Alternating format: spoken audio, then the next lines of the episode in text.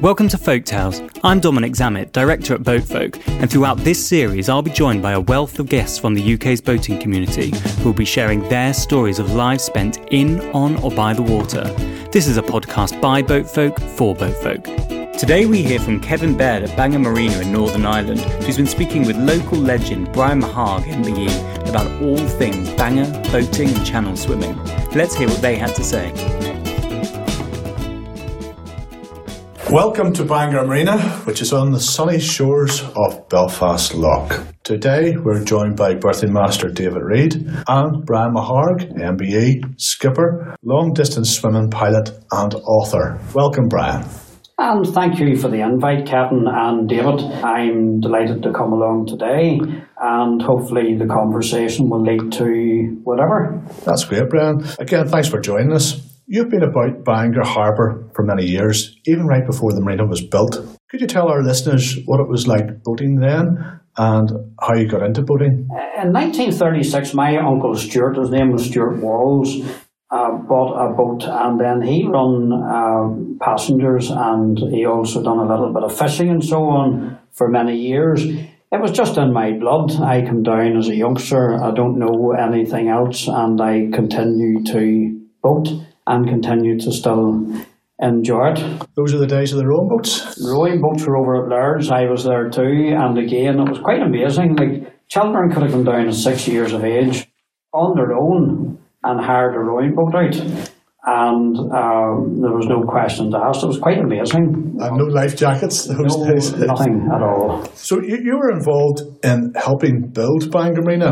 And, and I remember over 35 years ago helping you place pile markers when they were building one of the, the breakwaters. Before the breakwaters were built, we had terrible northeasterly gales which would bring destruction to, to the boats that were moored in Bangor Bay. What was it like boating before the marina was built? Well, it was the whole south part of the Belfast Lough when it was a northeast wind, so Ballyholme used to take some tremendous batterings as well. And I can only talk really about the Bangor Harbour. It was completely open. There was no shelter at all. The the boats, and funny enough, and I'm very privileged to say this, but I was the last boat. Uh, my crew was Kyle Marshall, who is the present senior helmsman for the Bangor Lifeboat. And Kyle and I, and it was in October 1982, we left the harbour for the last time to seek shelter because if you didn't leave the harbour to seek shelter, your boat was wrecked. If the tide was in and the weather was not too severe, you would go round to the long hole and watch the Dolly Rock on the way in. And if the if the tide was out, you had to go to Carrickfergus and get the boat home. Well, Brian, you've been a berth holder at Bangor Marina for 32 years. You've seen many changes over the past three decades. What are the biggest changes that stand out for you? Well, I noticed that uh, that in amongst the, the berth holders, that it's become really a hub in many ways. You couldn't call it a club, but you could call it a hub. There's lots of tea drank, there's lots of buns eaten, and it has become really a way of life to many people. There's other ones take it and they want to go cruising. They use it as a base and they go to Scotland or Carrickfergus or wherever they want to go to. And then there's the more serious and the more uh, athletic types that want to go out and race every Tuesday and Thursday nights and weekends in the yacht races. And they again take it very serious. So there's quite a lot of changes, but I think the biggest change is that it's now become a hub. Uh, that's great, Brian. You know, when we introduced this, uh, I, I said that you were a long distance uh, swimming pilot for the North Channel. You know, we hear of regular swims on the English Channel, and some have crossed it multiple times. Why is it so hard to cross the North Channel? It took quite a long time. The first person to come along actually was a lady. That was in 1928. She was called Mercedes Gleitze and it wasn't until 1947 until Tom Blower, a man from Nottingham, left Donaghadee and was able to swim and touch the shores of Scotland. But from 1928 until 1988, there was no lady had swam it. And in the olden days, a long, long time ago, the people on both sides of the channel would have said, women could never swim this. Mm. So it was in actually in 1988 that I was privileged to be the pilot. And 60 years it took for a lady to swim from Ireland to Scotland. Who was that lady? The lady was called Alison Streeter, MBE. She was just a fantastic swimmer. She was just very, uh, how could I say it? She was just so determined that she was going to do it. And uh, as far as Alison was concerned, there was going to be no problems and she just went out and done it in nine hours, 42 minutes, and 51 seconds. Uh, does that record still stand? No, it was beaten a few years ago at nine and a half hours. But if you think in the very first swim, that was fantastic because Yes. we had not got the knowledge of tides to the same extent. We had not got the the mental attitude where oh, it could never be done by a lady. Because once Alison had done it, then it gave the signal to many ladies that followed, oh yes, this can be done. So over the years, how, how many swimmers have you taken across, Brian? I've lost count. I'm not too sure, but I've taken quite a lot and I've enjoyed every one of them. Uh, some have not made it, but it's fantastic just to be there and to help them as best as possible. Yes. You and one of our other berthing masters, you and Scott, actually rode that section of water many years ago. We did indeed, and funny enough, I I was uh, Mr. Ewan Scott and Mr. Tommy Burns was on the, on the, a rowing boat as well. yes, yeah. And we done that in eight hours, 31 minutes from Bangor Marina, which is a longer mm-hmm. distance to Port Patrick.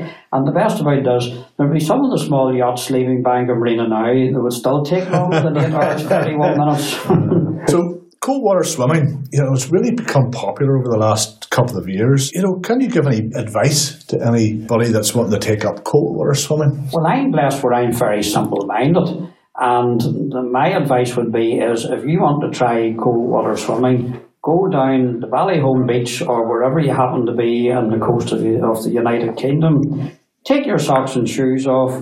Go in and have a paddle. The Right. pain will be unbearable at the start, but if you become used to it, then progress from there. There's so many places now right round the coast you can swim, and you get lots of advice and lots of encouragement right round the coast. Yes, there are plenty of groups nearly at every beach uh, taking up cold water swimming. Let's just circle back a little. Uh, you mentioned the cold water plays a major part, and there's also the jellyfish between the Ireland and Scotland. Some of our listeners will know that stretch of water and will know about the Beaufort Dyke, which is about a 30 mile long, 2 mile wide, 1,000 feet deep canyon that submarines used to practice in. Your boat had a starring role in a short film about that stretch of water. Can you tell us a little more? Yes, it's quite a long time ago now. First of all, can I say that the jellyfish are lion's which you don't get in the English Channel, and that can be a big difference between the North Channel and the English Channel. They, they sting more? They tend to sting more, yes, and they seem to enjoy the Ulster Scott uh, connections because they like to hang around our coastline. the film that I was involved in was called Sins of the Father, and it was very interesting because the it was set about the mid fifties in the film, and this uh, boatman in Scotland. Uh, he was given a backhander by a very leading businessman to go and dump explosives and other undesirables into the Beaufort Dyke.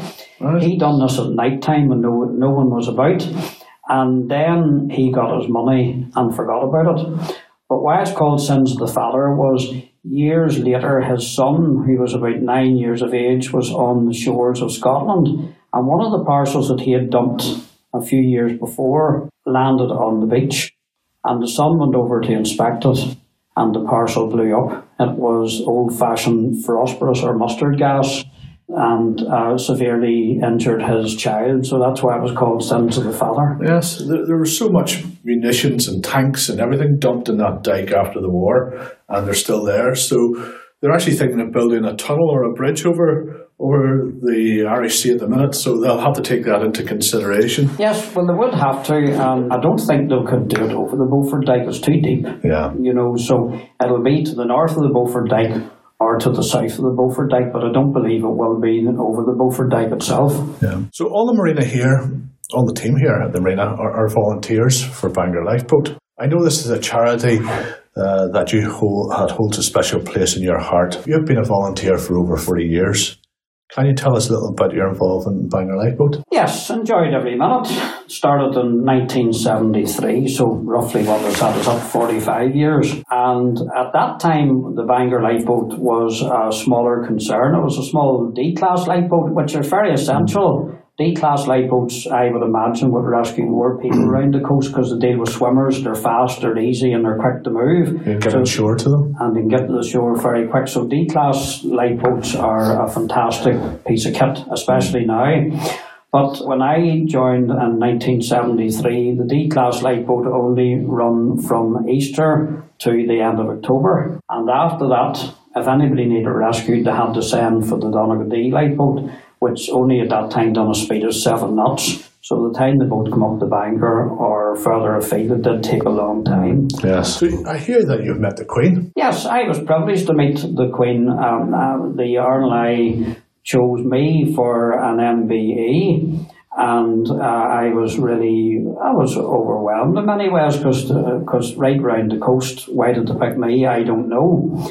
But uh, I was able to take, it was a great day out. So I was over to Buckingham Palace, and lucky enough, it was Her Majesty herself was on duty that day. Okay. And I was given a lecture beforehand, like any uh, one else who was there, and what to say and what to do. And the handshake was the thing uh, that's over now go. And I was I was instructed to say ma'am and all the words to use. Well, to be quite honest, Captain, I went up and it wasn't through ignorance, it was through stupidity. I forgot a lot.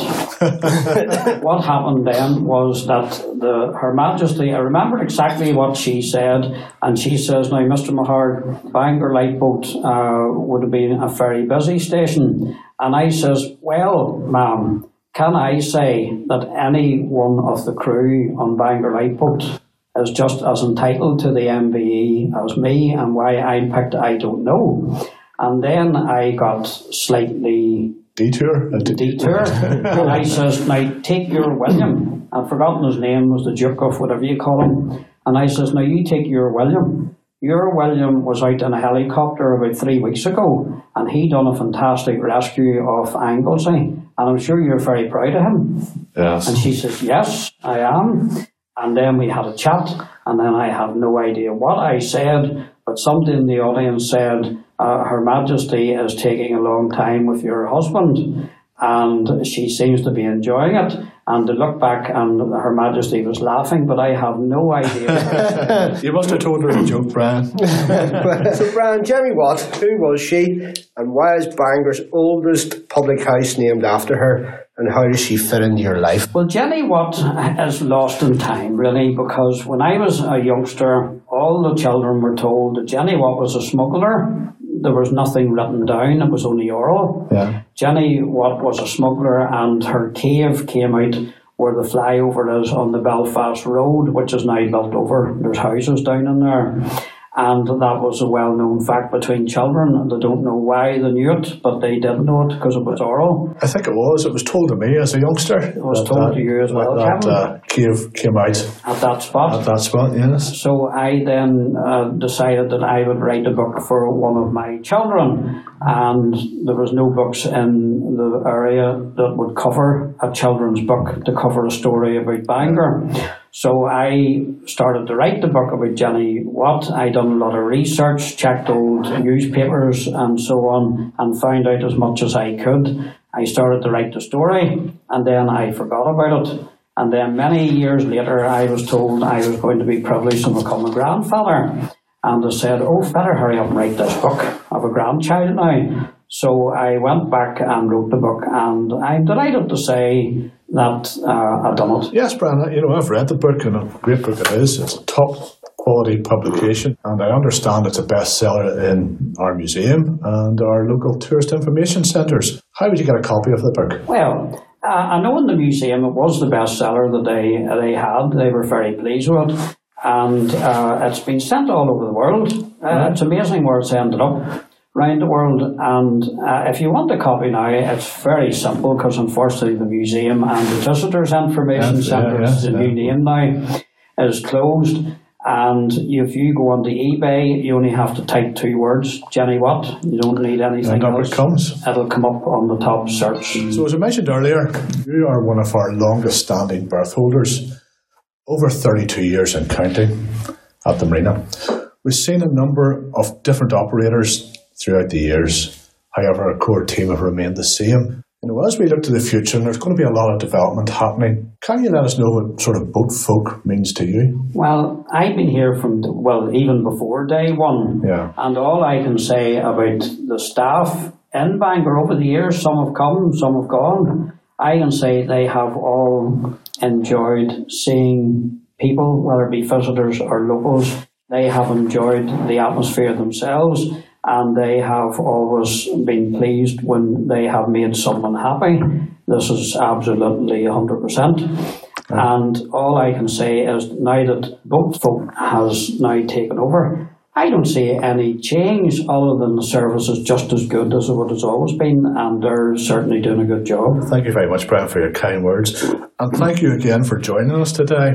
So, if you want to try out fishing, and that's your main activity during the summer months, or a North Channel swim, you're the man to go to. So, I know you've got a great following on Instagram and on Twitter. Can you share those details with us? When I do Instagram or Twitter, I don't do anything to make people follow me. I don't put any hashtags. I don't uh, put any links. I And you don't have you don't have any you don't follow any people either. I don't follow anybody. I'm not worried whether, and as far as I'm concerned, I'm tweeting or Instagramming to three people, and uh, and I'm happy. I think I have about one thousand and thirty uh, followers on Twitter, which I think is amazing because. What do you say?